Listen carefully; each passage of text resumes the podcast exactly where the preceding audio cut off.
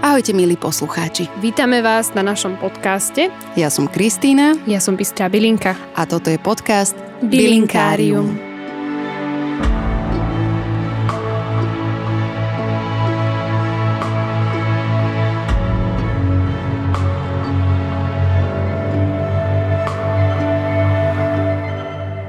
Tešíme sa, že našou dnešnou hostkou je Betty Verešová. Študovala predškolskú pedagogiku, prekladateľstvo a tlmočníctvo v anglickom a nemeckom jazyku. Po ťažkom úraze sa 11. rok učí žiť život na vozíku s paraplégiou. A prijať sa takú, aká je. Aktuálne je certifikovanou koučkou.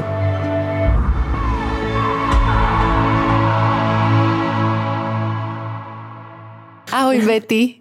Čau Kika. Vítaj u nás v štúdiu.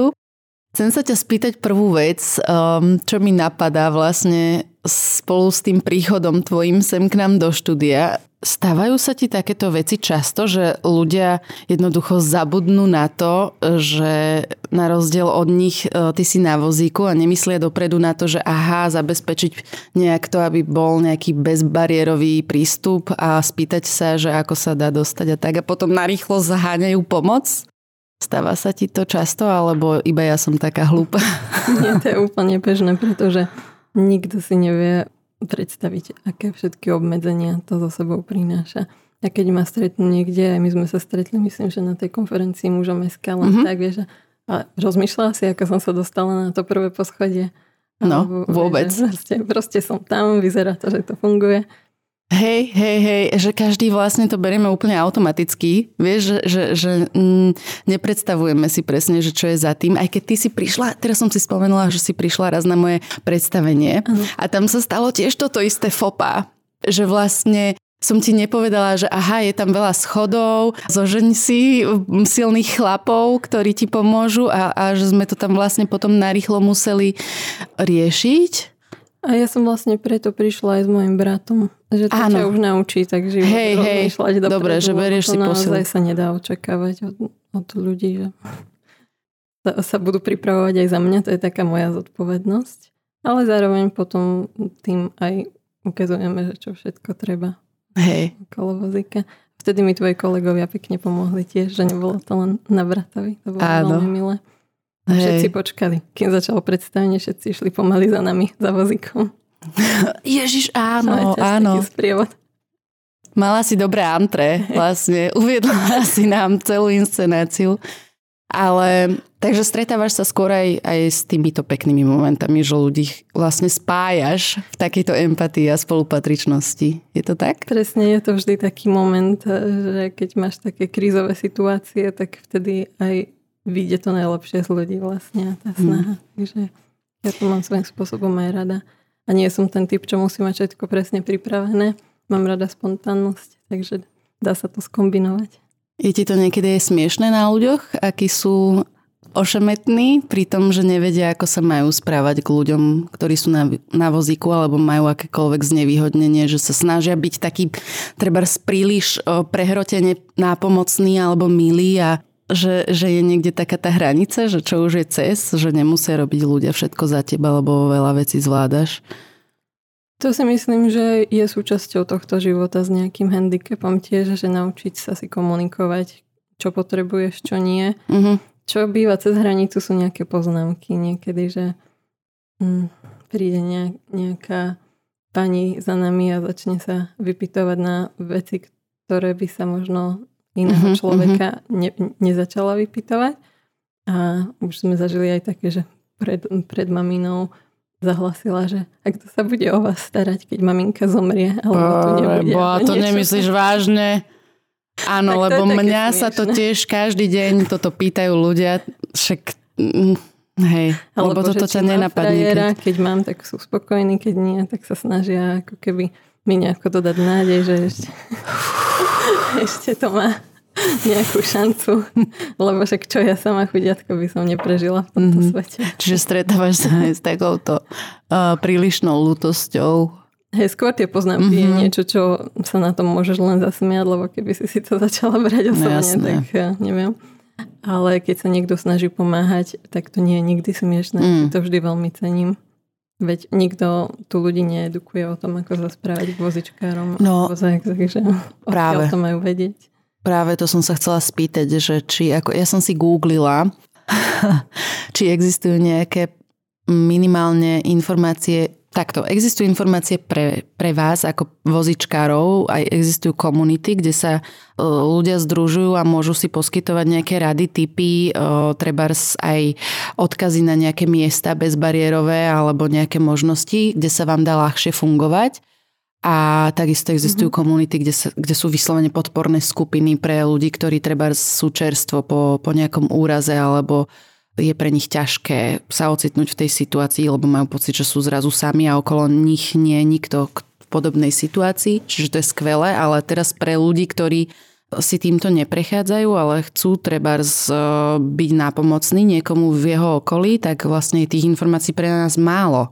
Mám taký pocit, vieš, že treba čo robiť v prípade, že ja neviem, v mojom vchode doma nie je taký prístup o, zjednodušený, alebo neviem, že že, že čo máme robiť my, ľudia, ktorí nie sú na vozíku, také, aby sme vám vlastne vedeli viac sa prispôsobiť alebo myslieť na, na ľudí, ktorí sú.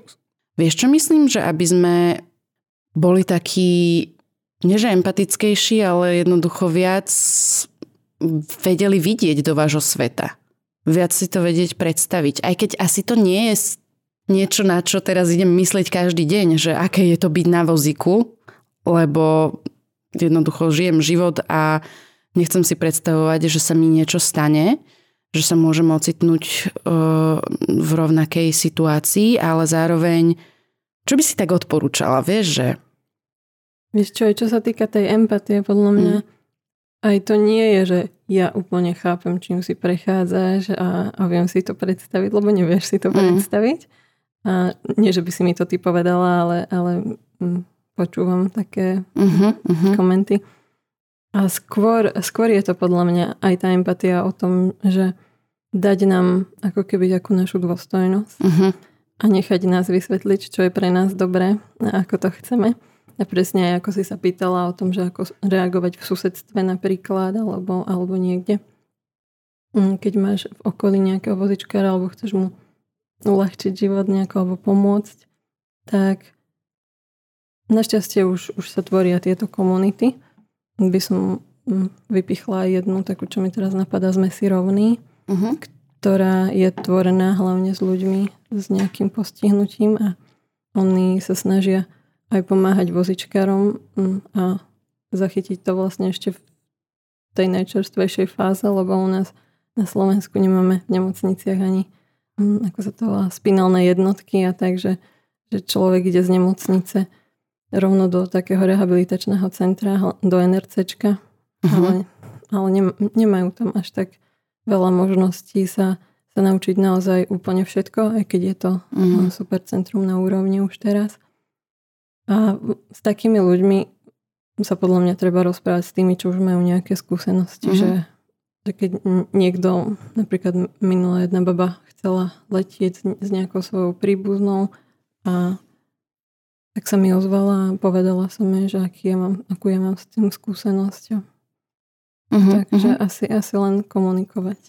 Hej, a, a každý to má zrejme aj trochu inak, že je to určite individuálna vec, že niektorí ľudia sú s tým už vyrovnanejší a treba viac rokov už fungujú takýmto spôsobom a naučili sa a je, je pre nich jednoduchšie sa otvárať a rozprávať o všetkom a zase pre niektorých to môže byť stále nejakým spôsobom bolestivé, že, že ešte nevedia. Treba, že nie sú vnútorne vysporiadaní sami so sebou a možno, možno nevedia poskytnúť ani To je pravda, môže to byť ťažké vycítiť. Ale... Mm-hmm. Komunikovať v každom prípade a zistiť, že čo, čo ľuďom je príjemné a čo už nie. Hej, a to je super postoj, že, že vlastne mm. si to uvedomuje, že, že niektorí možno nemajú ešte silu na to, aby o tom rozprávali. A taký človek ako ty by ich teda do toho ani nenútila. Keby všetci tak rozmýšľali, tak by bolo super.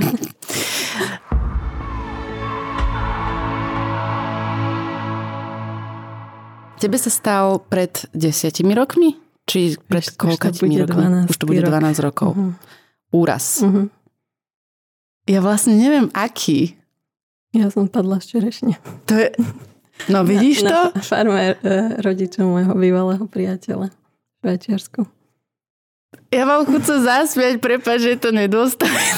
Ale akože... ľudia na tom niekedy poviem minulé jeden taký pán bezdomová sa ma pýtal tiež, že, že čo sa ti stalo. Padla som čerešne. Ale vážne, povedz, čo sa ti stalo. Počúvaj, toto je normálne, to, toto nevymyslíš lebo fakt akože teraz mám pocit, že takto vzniklo to slovné spojenie, že, že niekto videl teba padať z čerešne a odtedy sa to hovorí, lebo ja, ja som raz, keď som mala zlomenú ruku, tak som mala vedľa v, v nemocnici vo vedlejšej izbe chlapca, ktorý padol z čerešne mm. a mal omotanú hlavu a neviem, že čo mu iné bolo.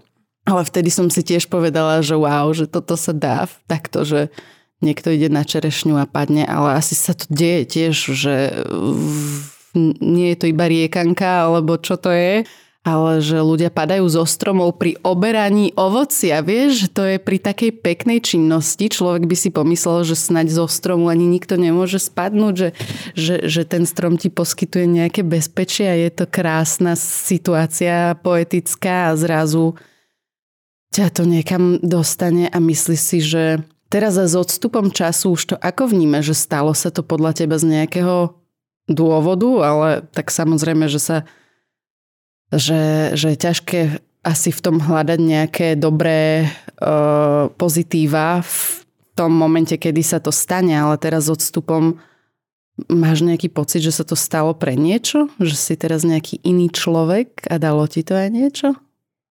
No tiež to bolo také prekvapivé, lebo ja som vyrastala na stromoch s mojimi bratmi a susedmi a, a tak, takže často rozmýšľam nad tým, že to asi nebola náhoda, že možno by to nebola čerešňa, ale možno by sa mi stalo niečo iné, lebo ja mám jednoducho taký život, že mňa takéto veci posúvajú. Mm.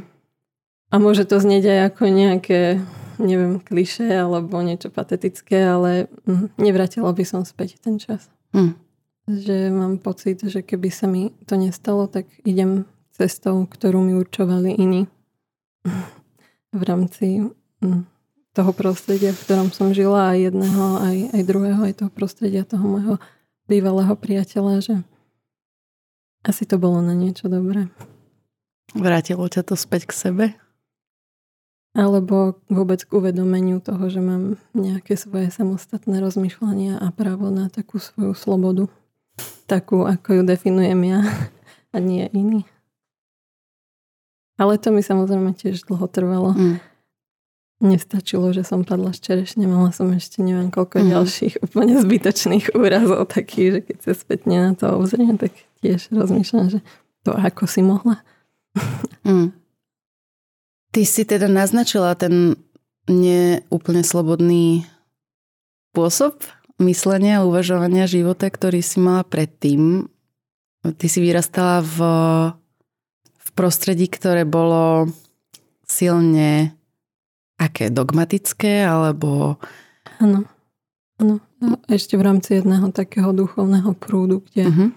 dievčatá boli za veľa vecí aj zodpovedné. Uh-huh. Bolo im určované, že ako sa majú obliekať.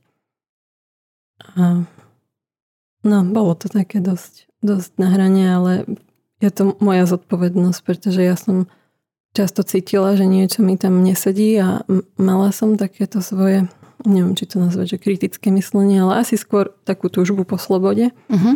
Ale to by bolo ťažšie si toto presadzovať v tom, uh-huh, v tom uh-huh. prostredí, kde všetci išli podobným smerom. Aj keď zase z hľadiska hm, takého všeobecnejšieho prostredia som bola outsiderom, ale to, to bol súčasť, to bol, bola súčasť tej mentality asi, že Uh-huh. Aké to bolo teda prostredie? Nechoďme okolo horúcej kaše a pomenujme to. Čo to bolo za církev? Alebo bola to církev? A nechcem asi úplne hovoriť ani, že, že církev podľa mňa to závisí aj od, od komunity uh-huh, tej uh-huh. danej, lebo napríklad aj u nás, ja som spotkal Várie z Nitry a uh-huh. tam máme veľmi, veľmi peknú komunitu. Uh-huh.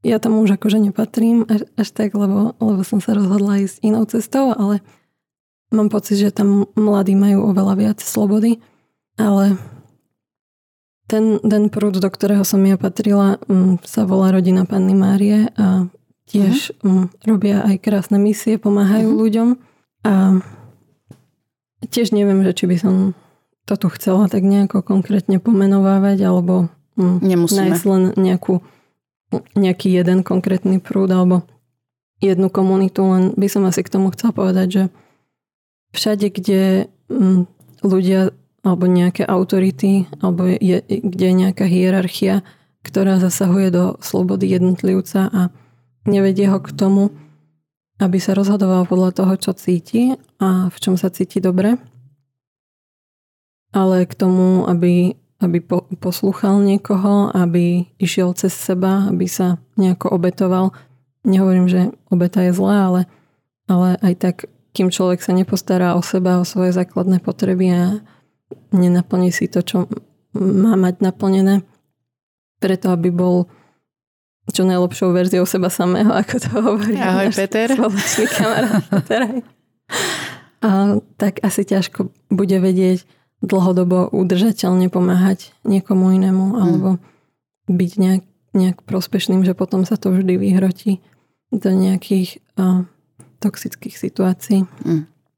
Teraz, keď ako náhle to, to vidím niekde, tak, tak utekám preč. Ale dlho mi to trvalo tiež. Mm-hmm. Ja som kvôli tomu, že som bola takto nastavená, ja som si vždy myslela, bola som vždy akože rebelka aj u nás v rodine alebo všade, že, že chcela som byť slobodná, chcela som byť iná, ale aj tak ma to vždy stiahlo naspäť, lebo človek potrebuje nejakú takú komunitu, nechce sa cítiť uh-huh. vylúčený. Mm, veď práve. Je to potom také nepríjemné a aj keď to tí ľudia tak nemyslia, že ako teraz napríklad ja, ja mám aj um, s mojimi najbližšími, ktorí majú in, iné vnímanie sveta, super vzťahy. Uh-huh. Že to, to nie je teraz tak, že, že by ma vylúčili, ale ten pocit taký vnútorný, že prečo ja musím rozmýšľať inak, prečo ja to musím mať inak. A, a tak som si to potom prenášala, aj keď som si myslela, že už som neviem aká slobodná, tak som napríklad začala počúvať veľmi jednu koučku a mentorku, ktorá bola dosť manipulatívna uh-huh. a mhm. myslela som si, že to je úplne iná oblasť a to je niečo, čo ja chcem. Potom, keď ona začala ma viesť k tomu, ako mám ja viesť iných ľudí, uh-huh. A ako si mám vystavať svoju coachingovú prax, tak to ma zastavilo, lebo vtedy som si uvedomila, že to je úplne podobný vzorec, ako, ako mm-hmm. som mala. Tak si prichádzali kedy. asi takéto skúšky, ano. ktoré te vyslovene skúšali, že či si naozaj dosť sebou a poznáš sa a stojíš za sebou. Či už v takom alebo v takom prostredí.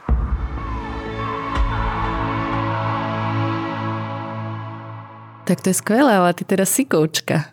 Áno, teraz už som Spravila som si certifikáciu, ktorá je od lektoriek, ktoré sú v ICF, International Coaching Federation a to mi dáva celkom zmysel, lebo tam tí kouči majú nejakú supervíziu, majú nejaké kompetencie, musia sa držať nejakých mm-hmm. línií a zase v tomto si myslím, že, že je niečo, niečo také nejaká tiež, nie že hierarchia, ale proste niekto, kto tomu viac rozumie a pravidlá, takže že sú uh-huh. potrebné. Uh-huh. Pretože tam ide aj o iných ľudí, ktorých ja potom nejako, nie že vediem, to v coachingu nerobíme, ale nejako ich ovplyvňujem možno s tou spoluprácou so mnou. Takže, alebo mohla by som a nechcela by som vlastne. A kde hľadaš takú, takú inšpiráciu pre toto, že Máš teda nejakých svojich obľúbených koučov? Alebo ako to vzniklo, že ti to vôbec napadlo, že chceš byť uh, takouto, takýmto sprievodcom možno pre ľudí? No úplne ako prvé mi to napadlo, keď som mm, bola mimo z tejto koučky, mentorky, Aha. ktorú som mm, zbožňovala, lebo uh-huh. som stále vyhľadávala nejakých takých ľudí, ktorých by som si dala na piedestál a uh-huh. potom im vďačila za všetko. A keď som niečo pokazila, tak ja som bola na vine, že tam sa mi to veľmi, veľmi takto opakovalo. Uh-huh. Ale zároveň ma k tomu priviedlo aj to, že som začala, keď som, keď som skončila translatológiu, um, to bola akurát korona a ja som do toho mala ešte jeden nezmyselný úraz, lebo keby som bola len tak doma cez karanténu, to by bola asi nuda, tak som sa ešte obarila vriacim čajom. Uh-huh. A bola som v posteli doma a štátnicovali sme online našťastie, takže ja som štátnicovala z postele. Nech sa páči. Obliata. No. Obarená. Dobre. A potom som si začala hľadať aj knihy na preklad. Ja veľmi chcem robiť umelecký preklad, ale nie vždy to vychádza časovo wow. a finančne, lebo je to trošku podhodnotené na Slovensku. Mm-hmm. Ako viacero. Ako viacero v umení obzvlášť. Presne. A tak som rozmýšľala, že, že čo teraz s týmto, čo som sa naučila, začala som učiť online jazyky doučovať mm-hmm. z tej mhm. postele. Áno. A išlo to celkom, ale zistila som, že ma viac baví sa rozprávať s ľuďmi. Mm-hmm. Že mhm. tie konverzačné hodiny, kde oni mi hovoria o nejakých svojich životných problémoch a ja ich nejako môžem motivovať. A tak, že to, to ma baví viac ako vysvetľovať tie isté gramatické pravidlá dokola, aj keď sa to snažím robiť záživne samozrejme, ale tak, tak som sa k tomu dostala. A potom mm. som až časom zistila, že čo to vlastne ten coaching je. To si tu mala, myslím, že v jednom z podcastov tiež hostia, čo hovoril, že sa to slovo už trošku aj zneužíva. Mm-hmm. To je moja cesta ku coachingu a tiež je zdlhavá. Ty si si prešla aj terapiami? Vidíš, to tiež súvisí aj s tým coachingom, že vlastne mne svojím spôsobom táto baba, ktorú som spomínala, aj, aj pomohla nejako prvýkrát zo, z rôznych iných expertov, že, že ja som bola schopná no, klamať psychologičke o tom, že kde sa vidím o 5 rokov a nebola spokojná a, ja uh-huh. som proste odišla, že, že no dobre, tak nejako sme si to odsedeli, to sedenie a nemala som ani veľmi dobrú skúsenosť so psychoterapiou. Mm-hmm. Teraz som si našla jednu dobrú terapeutku. Akurát včera som, som u nej bola, tak aj ona sa už teší na náš podcast. Jej.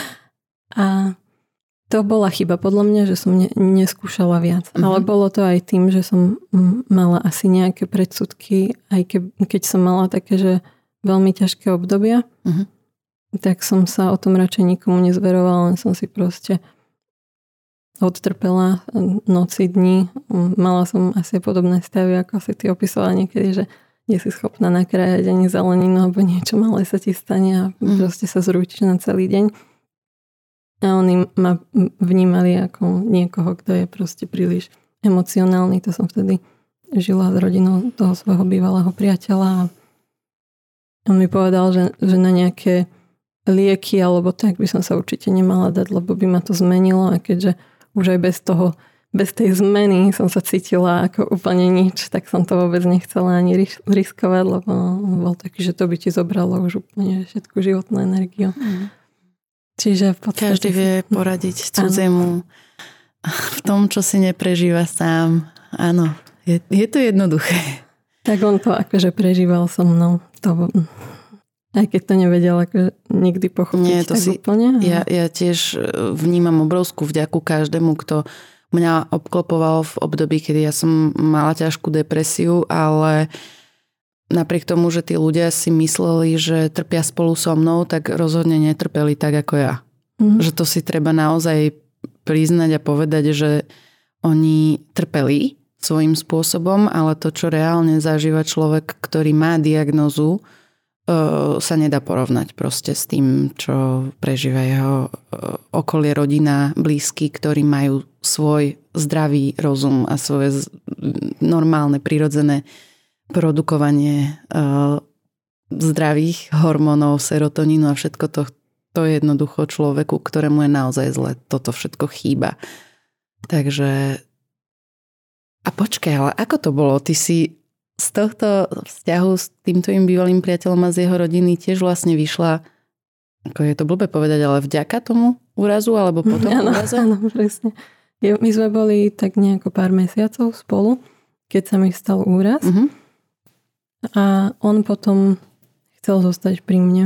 Uh-huh. Je moje, moje rodičia hovorili, že nech si to rozmyslí, že, že to bude iné, že sa nám veľmi zmení život.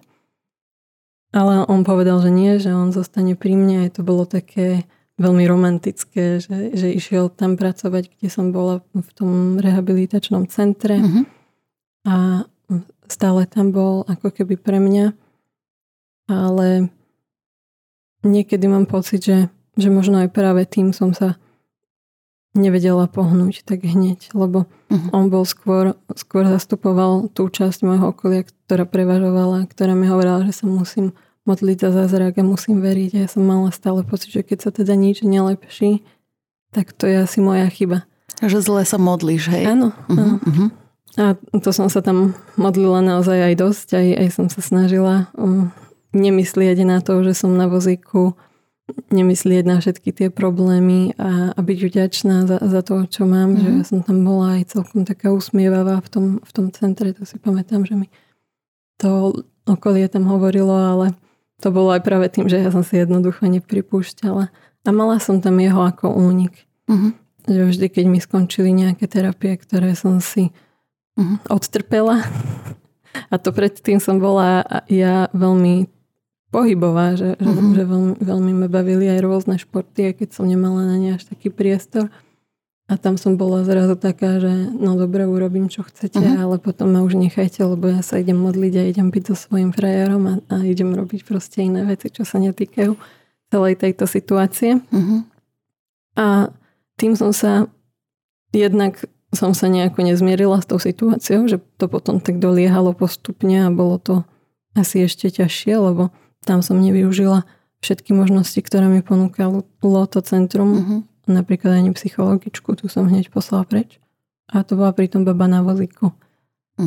A mne sa zdalo, že ona to proste príliš prijala, že je na vozíku a že ona sa nesnaží a ja sa budem snažiť sa z toho vozíka dostať. Uh-huh. A, a jednak som sa naviazala na, na toho bývalého mm. veľmi. Mm. Ale samozrejme, že sme sa obidvaja zmenili.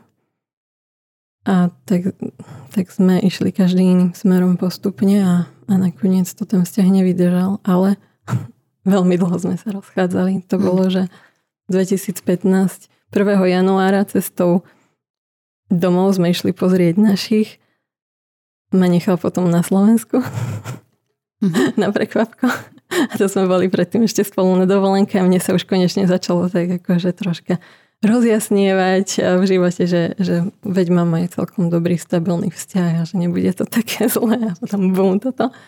A ja som to nevedela nejako prijať, takže vždy som si ho nejako privolala naspäť, že on prišiel z toho Švajčiarska, klakol na kolena, rozplakal sa, že ako on ma nechce stratiť dali sme sa dokopy, potom mm-hmm. zase podviedol alebo niečo a, mm. a zase od seba a, a to takto trvalo až do, do 2019, keď som bola v Pasau na Erasme, keď som sa konečne otvorila tak naplno inému vzťahu, lebo predtým som to aj skúšala, ale stále ma mátal tento môj ex.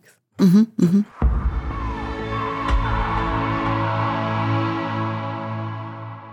Takže nie je to také romantické. Wow. Ako si Toto je asi prvýkrát, čo tu máme aj takúto, že vzťahovú uh, diskusiu. Môj život celkom definujú vzťahy, Aha. takže rada o tom rozprávam. Ja si vážim, že sa, že sa v tomto otváraš, lebo málo kto mm, je tomu prístupný a teda ty to máš veľmi špecifické, pretože presne ako hovoríš, teba tie vzťahy tak nejak nie, že definujú, ale... Asi, hm. no, či? Asi nie, neviem, láska. Láska, Asi by som no. povedala, hej, že, že vždy som bola taká, taká tá, no, romantická, ale, ale nie, nie takým spôsobom, takým zdravým, že často to bolo také, ako keby, že, že pre lásku sa musí trpieť a proste Aha. to tak musí byť, že keď som sa stretla s mojimi kamoškami, potom, jak som bola vlastne s týmto bývalým a bolo to také hore dole, oni vždy len prišli, že no rozprávaj, Betty. a mali sme telenovelu zo života. Áno, jasné.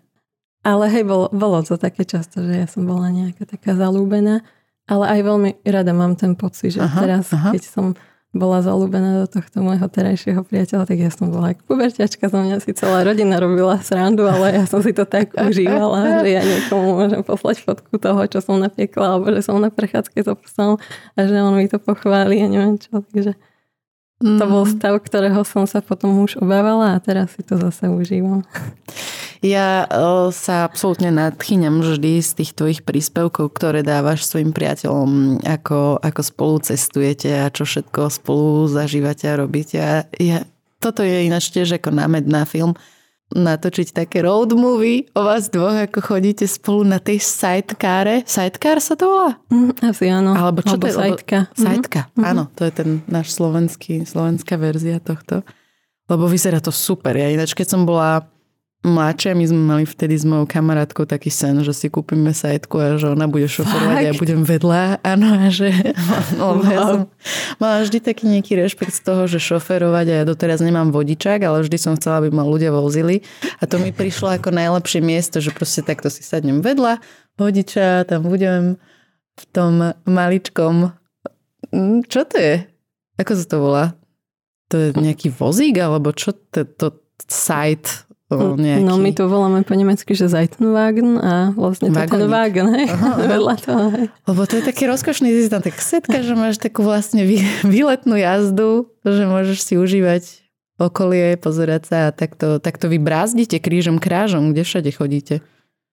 A teraz sme boli najdlhšie na jednom takom trojdňovom výlete to nám aj pokazilo, lebo to je také, vieš, typický ruský Ural, on je akože vyrobený v nejakom 2016 alebo 17. Ale vyzerá tak, oni, oni vyzerajú rovnako od konca druhej svetovej vojny. Hej, vyzerajú tak troška vojensky. A tá technika tiež je to také, no má to svoj charakter. Nikdy nevieš, Aha. či ťa to prekvapí. Plné dobrodružstiev. Ale mne je vlastne dobre, presne ako si opisovala, ja si tam tak sedím. A to by som naozaj každému odporúčala aj tebe. Priateľ ma síce prehovára, že veď na toto by som mala stabilitu, takú tú normálnu motorku by som nechcela asi jazdiť, lebo nemám veľmi dobrú stabilitu mm-hmm. následkom tej paraplegie, ale že hento by som mohla, aj tak, aj som bola preto nadšená, ale teraz čím, čím ďalej jazdíme, tým lepšie sa mi sedí tam na tej strane a robí videá a rozmýšľa nad životom a nad tými krásnymi výhľadmi. Je to naozaj super. Keď príde niekedy, mm-hmm. tak ťa povozí. Ježiš, možno aj ja, možno si spravím ten vodiček na to. Normálne by sme mohli zohnať nejakú techniku, nejakú kameru tam nainštalovať a, a aj tebe takú GoPro, vieš, na, na hlavu, aby si všetko dokumentovala, keď ideš. Ja inak mám taký komunikačný systém, že no, by sme prosím. sa mohli rozprávať aj s kamerou, ale nikdy si nenájdem čas na to, aby som vytriedila tie videá, ale hádam v zime sa k tomu už dostanem. Aj keď to som si hovorila aj minulú zimu už. tak ale stále zažívaš nejaké asi zaujímavejšie veci, ktoré ťa vtrhnú do tej prítomnosti a ideš riešiť nejaké nové dobrodružstva, lebo ty, Peter Minač hovoril, neviem, že či je to pravda, Peter Podlesný, mužom SK, dobrý deň, spomíname, pretože Peter Podlesný, by the way, z hodou okolností je teraz v Bratislave a uh, je tu aj kvôli tebe, vlastne, že sa idete stretnúť a pomohol nám dnes e, s tým, že sme tu nemali zabezpečený bezbariérový prístup, takže pomohol s vynesením. Ďakujeme. Áno, ďakujem veľmi pekne. Presne o tomto som hovorila, že vždy sa to nejako spontánne pekne dá vyriešiť. Áno, vždy sa objaví nejaký áno. Peter. Aj ochotní ľudia, aj tu u vás v štúdiu. Áno, áno, ďakujeme. No ale... Aha, on mi spomínal, že ty si strieľala z luku? Áno. Mám to, taký, kedy? taký jazdecký drevený. Aha. A, a tak, keď sa mi podarí, tak strieľam. Teraz je troška, to som tiež zanedbala, mala by som ho za, zaniesť do opravy, lebo je troška pokrivený lebo ja si ho neviem sama napnúť tým, že je reflexný. Toho musíš otočiť úplne na opačnú stranu. Že? Hej, mm-hmm. Musíš ho niekde vedieť zaprieť do nohy, čo ja neviem. Takže vždy mi ho niekto napína a tak sa mi trošku pokazil. Takže teraz som mala už také dlhšie bezstrieľacie obdobie, ale teším sa na to, keď ho zase sfunkčním. Wow. Je to tiež taká psychohygiena. Je to cool. A čo ešte také tu máš? Ja chcem vedieť všetko, čo robíš. Okrem toho nerobím asi nejaké veľmi zaujímavé veci. Rada plávam. Uh-huh. To som inak počúvala od mnoho koučov, že neviem, že to je taký náš spôsob meditácie asi tiež, že tam ano? si vyčistíš hlavu uh-huh. úplne. A mám svojho psíka, ktorého milujem a, a chodím s ním u nás popri rieke. Máme takú peknú hrádzu, aj bezbariérovú. Mm-hmm. A potom sa dá prejsť takým mostom do takého pola, kde vždy sa to mení tiež podľa ročných období. Slnečnice tam žiaľ nemáme. Hmm. Ale, ale mám rada takéto prechádzky, že to je tiež také vyčistenie hlavy, alebo si popočúvam nejaké podcasty alebo, alebo hudbu. Hmm. Alebo po, vytelefonuje mne niečo, čo potrebujem. Tak.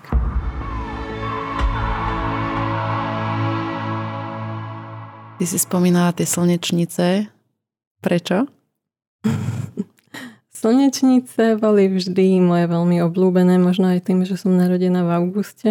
Uh-huh. A že to boli také kvietky, ktoré sa potom ešte držali vždy dlho, až, až do oktobra pomaly. Myslím, že aj teraz som ešte niekde videla kvitnuté polia takými menšími slnečnicami. A potom to vo mne tak zintenzívnil ešte jeden môj drahý priateľ, ktorý je odsudený na trest smrti mm, a, a je na samotke, ale je pre mňa obrovským vzorom v tom, že vnútornú slobodu ti nikto nevezme, akokoľvek môžeš byť limitovaná. A on ma volá, že my sunflower, keď mi píše listy, tak vždy to začína s tým sunflower. Povedz mi prosím ťa o ňom viac, lebo toto je tiež príbeh z filmu a on je teda Američan? Áno. Z Brooklynu? Či? Ja, z Houstonu. On z Houstonu. Volá sa Paul. Vyrastol v takom gete, keď som ho bola pozrieť tam, tam v tom väzení, kde inak, aj keď prídeš za niekým, že naozaj cez pol sveta, uh-huh. tak ti dovolia sa s ním rozprávať iba cez sklenú stenu a cez taký starý telefón. Uh-huh. Čiže, čiže aj tak to je strašne obmedzené, lebo to je, to je súčasť toho trestu, že, že nemôžu sa už nikdy dotknúť žiadnej ľudskej bytosti. A no, dostal sa tam do toho väzenia vlastne tak, že tým, ako vyrastal, tým, že pre neho hm, boli zbranie niečo, čo videl každodenne, čo bolo normálne, že si každý zadovážil a ten systém, že buď, buď niekoho zabiješ e, ty alebo on teba a, uh-huh. a proste silnejší prežíva a tým, že, že mal ako myslím, že 6 alebo 7 ročný auto nehodu a potom mal problémy v škole, tak ani nejaké veľ, veľmi vzdelanie neukončil. Čo tak či tak si myslím, že muselo byť ťažké v tom prostredí. Jeho mama mala um, dosť takých náročných partnerov, čiže mm. nemal ani, ani nejaký mužský vzor.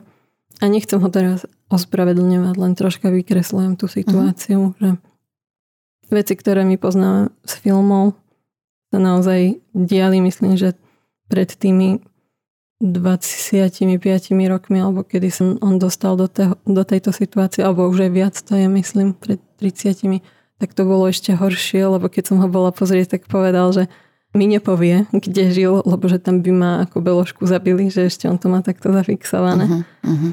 Že aké, aké kruté to, kde to bolo. No a on potom zabil dvoch ľudí.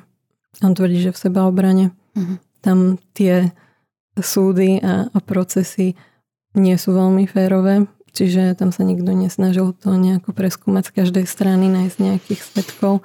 Ja naozaj neviem, ako to bolo, ale každopádne by som ho nesúdila za nič z toho, čo urobil, lebo mm. to bol proste taký život, ktorý si nevybral, alebo teda aj vybral, ale pod tlakom mm. toho okolia. Je veľmi zaujímavé, že aj jeho mama s ňou si píšem maily občas teraz. Čím ďalej, tým viac si píšem s ňou a nie s ním. Teda jemu píšem listy, ale mne od neho nechodia, mhm. odkedy začala pandémia a potom táto vojna a všetko. Tak to je také ťažké, také troška hluché a ona tiež tak zhodnotila, že je rada, že sa stal v tom väzením takým dobrým človekom, hm. akým je. Vieme teda o ňom, ako sa tam dostala, ako, ako si sa dostala ty k nemu? Keď som mala presne tieto ťažké obdobia v Švajčiarsku toho bývalého, tak som sa dostala k organizácii Life Spark, ktorá rozširuje povedomie o, o tomto, že sa to ešte stále deje uh-huh. aj v demokratickom svete Uh-huh. Amerika je jedinou krajinou z demokratických krajín, ktorá ešte popravuje ľudí. Uh-huh. A tak som sa tam prihlásila, že si budem rada písať s niekým. A oni mi dali, oni majú taký zoznam a dali mi toho, čo tam čakal najdlhšie. A môžeme si písať iba listy.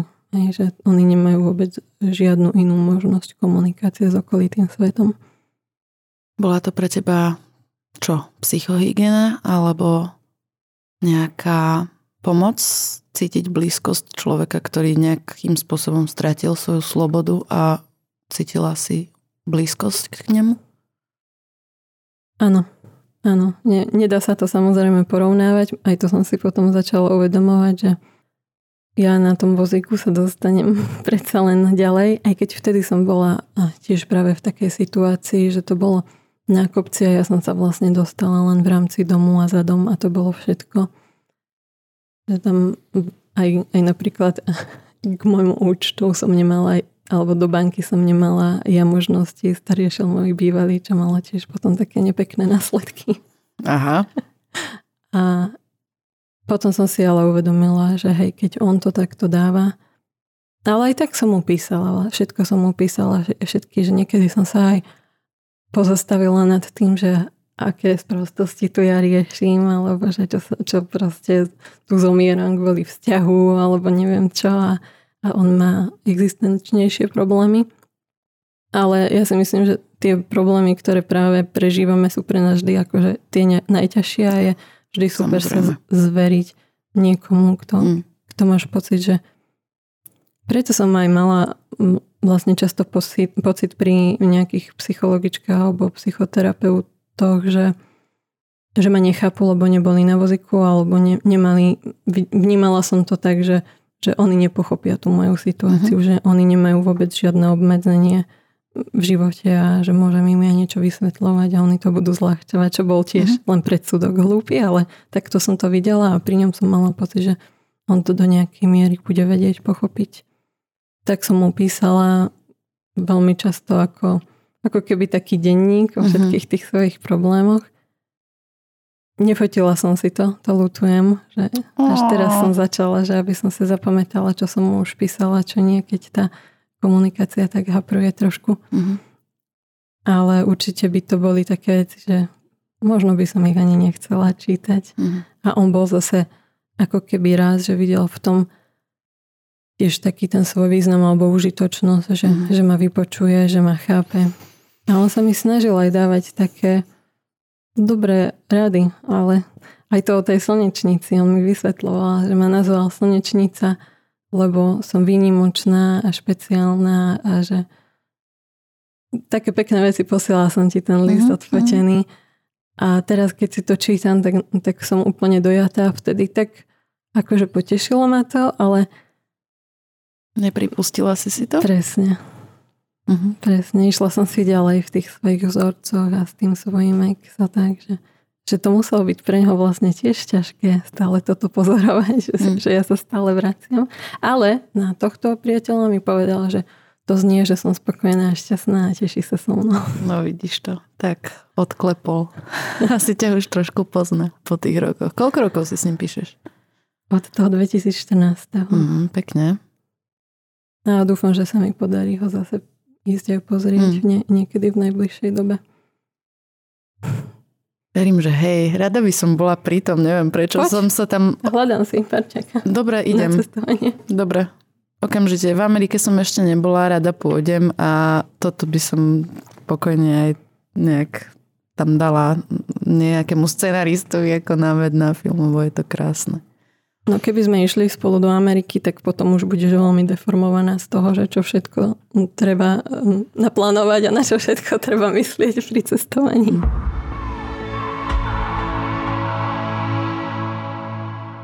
Poďme sa rozprávať trošku o prírode, keďže toto je taký náš prírodne bylinkovo zameraný podcast, ktorý ty počúvaš. Áno. Yes, vynutila som si. A smejem sa aj na bystrej bylinke a jej sumároch všetkého s tými pikoškami, že je to veľmi zábavné. Áno, tak to sa tešíme. Aký ty máš vzťah k prírode a teda k... Uh, už si to naznačila, že si vyrastala na stromoch a v prírodnom prostredí, tak e, boli to aj iné miesta ako stromy, kde si lozila, chodila? Ešte skaly, hej. Mm-hmm. Na Kalvárii máme takú, taký zrezaný kopec, tam bol nejaký kameňolom alebo niečo také a, a tam som chodila liesť, keď som mohla. A párkrát som bola v Tatrách, ale tým, že ja som bola tak viazaná troška na to svoje prostredie a mala som tam veľa povinností, nemala som na to až tak uh-huh. veľa priestoru, ale pamätám si, že vždy to bol pre mňa pocit takej neskutočnej slobody. Uh-huh. Keď som bola v prírode, keď som zdolala nejaký kopec, keď som vyliezla nejakú tú cestu, ako sme to volali. Viem, že jedna bola moja obľúbená, sa volala bufet. tá by sa im nepáčila rozhodne. Aj tam sa dalo tak oddychnúť. Včera som bola v inom bufete a dobre bolo. Takže príroda je pre mňa dôležitá aj doteraz. Že keď sa keď sa dá, tak veľmi rada idem niekam. Aj keď je to niekedy ťažké. Mám napríklad kamoša, ktorý spolupracuje s, s OMDčkom. To myslím, že tiež spomínali v tom, v tom podcaste, alebo teda Instagramovom profile, kde sme sa my spoznali v neobyčajnej. A myslím, že tam o, ňom, o tom tiež majú epizódu, lebo to majú aj, aj v kalendári ako podporu teda na podporu tejto organizácie. No a on mi od nich požičal elektrický vozík uh-huh. a išli sme do Roháčov spolu. Uh-huh. Aby som sa dostala aspoň po tej vyasfaltovanej ceste, čo bola, kedy bol pre mňa proste ten štartovací point a že až, uh-huh. až tam začínala skutočná túra. Teraz som bola vďačná za to, že sa môžem dostať aspoň tam, aspoň po tú najbližšiu chatu a jazero a zároveň vždy to treba tak aj spracovať a, a prijať, že no je to teraz takto a vyššie už ostatným len zakývaš. Ale som veľmi vďačná, že som si to za tých 19 rokov funkčnými nohami mohla zažiť. Mm. Že asi by som nechcela sa vzdať tých spomienok. Že niekedy by to bolo mm. ľahšie vytesniť, mm. ale, ale zároveň pamätám si tie pocity a mm. teraz sa ich snažím vlastne nájsť tiež aj keď mám nejaké limity, ale, ale dá sa aj napríklad tá sajtka je pre mňa niečo také, že mm-hmm. Tým, že sme obidvaja nastavení tak, že hľadáme riešenia a nie problémy, tak vieme takto podľa mňa celkom prekračovať limity a zároveň môj priateľ je taký, že že to tak ustráži, aby som sa zase nezapila úplne alebo niečo. Dobre, ďakujeme tvojmu priateľovi. Potrebuješ mať asi aj trošku strážcov okolo seba, že? Si, ano, si ano, tento typ. Áno, lebo ja taká neriadená strela a potom už len sa všetci musia o mňa starať, tak si to radšej ušetria. Ale to som sa tiež musela naučiť si tak ako keby dávať pozor na seba a na to, že, že radšej poprosím o pomoc, ako by som išla mm, cez seba, alebo, alebo radšej teda risknem to, že niekoho budem otravovať, lebo tak sme mi aj zlomili nohu, že on ma tlačil hore kopcom a ja som, mne to ešte napadlo, že bolo by asi fajn, keby ma dal na zadné kolieska, že, že lebo tie predné, oni sa všade, všade zahaknú, Aha. všade zastanú a potom už len letíš z toho vozíka. A to sa mi už, už stalo aj raz, a, ale nič som si vtedy nezlomila našťastie. A teraz som si zlomila, lebo nepovedala som mu to, že nebudem ho otravovať, nech ma, nech ma proste dotlačí. No, tak som potom išla rovno no, na pekne. operáciu do Nitry. Pre to sme boli v Banskej šťavnici a tam tie um, dlažobné kocky, tie mačacie hlavy nie sú veľmi upravené. To je tiež také, čo vnímam mm-hmm. niekedy, že nechcem nejako porovnávať krajiny, lebo tak každá má tie svoje možnosti, ale aj sa mi páči veľmi také, že kultúrne centra, určite by som nedala všade vyasfaltované bezbariérové chodníky, uh-huh. ale potom aj o tie mačacie hlavy sa treba starať. Však uh-huh. nie len kvôli vozičkárom. No jasne. tak ja koľkokrát som sa potkla a zaborila si opätok do, do mačacej hlavy, teda medzi mačacie hlavy. Ale nie preto, lebo by boli také, ako majú byť, ale boli všelijaké vyosené je... a chýbali tam dlaždice a, a tak. Áno. Ja, ja idem teraz na fyzioterapiu a to som ti spomínala, že ako sa stal mne, vlastne nebol to úraz, ale bolo to také preťaženie, presilenie uh, môjho bedrového klbu. A hľadám, že či v tom je nejaká paralela, lebo mám taký pocit, že mne sa to stalo preto, lebo som išla proti sebe mm-hmm. v istom druhu cvičenia, kedy som bola nejak dotlačená do toho, že mám spraviť 100 výpadov ako rozcvičku na miesto behu.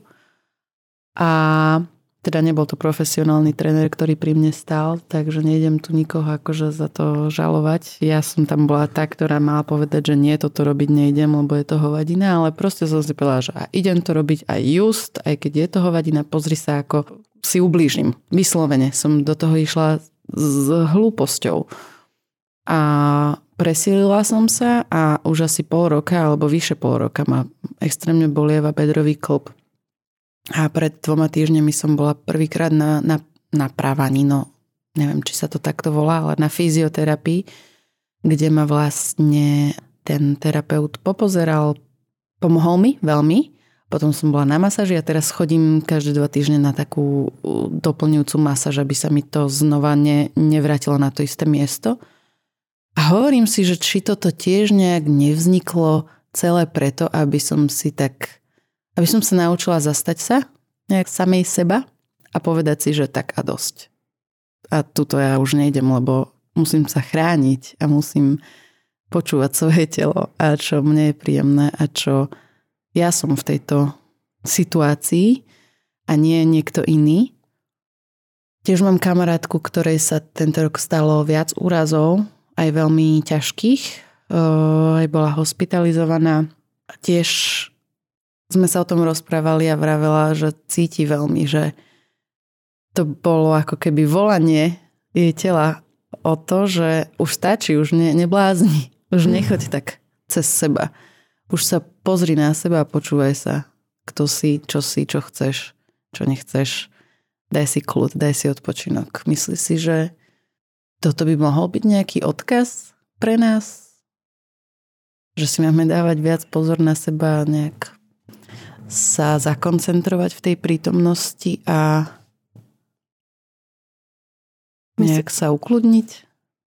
Myslím si, že určite že to môžu byť úrazy, môže to byť aj nejaká, ako nechcem teraz znieť nejako veľmi šamanský, lebo ne, nevyznám sa plne do tých vecí, ale sledujem jedného lekára, doktor Gabor Mate, neviem, či mm, ti to poznám, hovorí. To je famózny človek.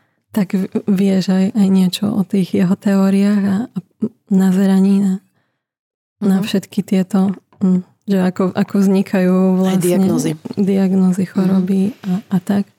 Ja som mala dokonca to šťastie tento rok sa s ním stretnúť. Nemyslíš vážne? Hej. Ja odpadnem zimom reky všade. Skoro, hej, presne takto som sa cítila. A, lebo som bola na jednom takom sympóziu v Prahe, kde na záver celého programu ako čerešnička na tarte boli tieto m, také m, otázky a odpovede s ním, ako diskusia. A potom tí, čo, tí producenti toho filmu Do Wisdom of Trauma, kto ste nevideli, pozrite si. To je nádherné. To je nádherný film. A sa, nejako sme sa skamošili a zavolali ho, že či sa môže so mnou prísť porozprávať, lebo mňa zaujímalo, že keď hovorí o chorobách ako multiplex sklerózis alebo mm-hmm. rakovina alebo niečo také, čo, čo si človek môže ako keby nazbierať aj keď nechcem to teraz hádať, že všet, všetci, čo to majú, tak si to nejako nazbierali, ale myslím, že každý, kto sa pozrie na to, ako to on vysvetľuje, tak, tak pochopí. Tak som sa pýtala, že ako to vníma s môjim úrazom. Mm-hmm. Lebo to nie je niečo, čo sa dá nejako liečiť, že to je ako keby také mechanické poškodenie mm-hmm. miechy. A on sa na mňa tak pozrel, že akokoľvek by mi to veľmi prijal, ale z toho lekárskeho hľadiska si myslí, že už chodiť nebudem. Mm-hmm čo bolo aj niečo, v podstate odpoveď, ktorú som od neho tak, tak aj očakávala. Ale čo mi povedal, že je dôležité, že prijať sa sám seba a, a že či som sa prijala s touto diagnózou a s, tými svojimi obmedzeniami a či robím to najlepšie zo svojho života, čo môžem. O čo som sa snažila už aj predtým. Mám pocit, že odkedy som sa s ním o tom rozprávala, je to ešte ťažšie. Mal som také emočne celkom intenzívne mm. leto. Neviem prečo, možno, že práve preto, že aby som si to tak vyskúšala, že čo mm. všetko treba prijať a, a kde sa dá ísť zase cez tie hranice a limity a tak. A myslím, že to súvisí presne s tým, čo si hovorila, že keď sa príjmeme, keď sa začneme počúvať, nie, že niekomu niečo dokazovať alebo sami sebe niečo dokazovať, tak vtedy budeme šťastní vtedy, vtedy, a vtedy môžeme potom robiť šťastnými aj tých ľudí okolo nás a mne k tomu napadá aj taká paralela práve s tými našimi slnečnicami. Ja som počula, že oni potrebujú strašne veľa vody a mm-hmm. tiež si vyhľadajú slnko, nie? Že, že o, myslím, otáčajú že, sa. Áno, tie mladé sa otáčajú, mm-hmm. tie staršie už sa len nastavia na východ, lebo už majú ťažké tie hlavky, mm-hmm. takže vedia, že ako sa nastaviť a, a vtedy oni, že, že vraj detoxikujú prostredie. Normálne, že zo, zo zeme a zo Aha. vzduchu berú všetky tie veci a zvládajú to a sú krásne a kvitnú. Ale keby sa ako keby nepostarali o seba, tak by im to tiež nešlo. Takže sme sa vrátili k slnečnici. Krásny oblúčik. A no mňa táto kvetinka veľmi fascinuje. Teraz ako som si niečo pozerala, aj keď, keď som sa pripravovala trošku na, na tento podcast, tak som zistila, že, že oni už od roku 1996 sú symbolom sveta bez nukleárnych zbraní. OK. Vedela som, že, to bol, som že, že boli mm-hmm. akože národnou, národnou kvetinou Ukrajiny alebo mm-hmm. tak, tak nejako a a sú proste dôležité, sú všade, vyrábame z nich olej, zemiačka a taj, ale že majú až takýto symbol pokoja v sebe, mm-hmm. tak to som nevedela tiež. A dodávajú nádej aj ľuďom s depresiou. Že slnečnica je vlastne symbol nádeje takého toho optimistického pohľadu na svet. Je to proste áno, slnečná mm-hmm. energia. Tak ako čerpá to slnko, tak ho v sebe má a posúvajú ďalej do našich duší. Dajme tam aj trošku šamanizmu, čo?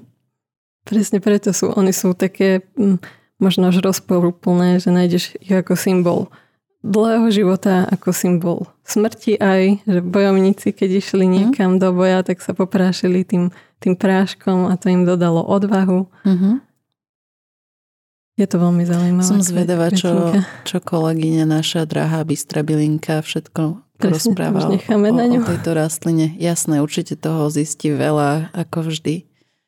A teda kto nečítal knihy od Gábora Máteho, napríklad akože ja som čítala iba jednu a to Proč telo řekne ne, teda asi mm-hmm. je to aj v Slovenčine, kde ak máte nejaké, nejakú chorobu alebo nejaké, nie, niečo chronické, čokoľvek, čo vás trápi dlho a neviete si to možno dlhšie nejak liečiť, toto je lekár je to študovaný teda doktor, nie je to žiaden čarodejník, aj keď nechcem toto slovo takto degradovávať, ale je to človek, ktorý prináša mnoho pohľadov z mnoho vrstiev a uhlov pohľadov na choroby. A myslím si, že táto kniha veľa dá každému, aj zdravému človeku, ktorý si myslí, že mu nie je nič, ale možno si niečo dlho zbiera. Alebo že sa mu nemôže nič stať, to som si aj ja zvykla myslieť. Práve preto, že on je taký otvorený aj šamanizmu a že spolupracuje aj, s, aj s takýmito ľuďmi, expertmi mm. a, a veľmi skúma aj, aj tie, ako sa to volá, tie indigenous, tie domorodé kultúry tam. Hej, ja má za sebou aj nejakú rodinnú históriu, aj generačnú. Uh, tiež hromadené traumy, vlastne generačné. Áno. On aj vystupuje na takých konferenciách, že kolektívna trauma a hmm. tak. Inšpirujúci rozhovor, ako vždy, ale toto som si obzvlášť užila. Betty, ďakujem ti veľmi pekne, že si tu dnes bola. Ďakujem, trošku sa mi spúšťajú aj slzy do očí, to sa mi nestáva túto bežne. Ale teším sa na tú čokoládu, čo si mi doniesla. Idem si dať. Treba precítiť všetky emócie. Potom ich zajeme čokoládou. Presne tak. Ďakujem ti. Ahoj. Čau.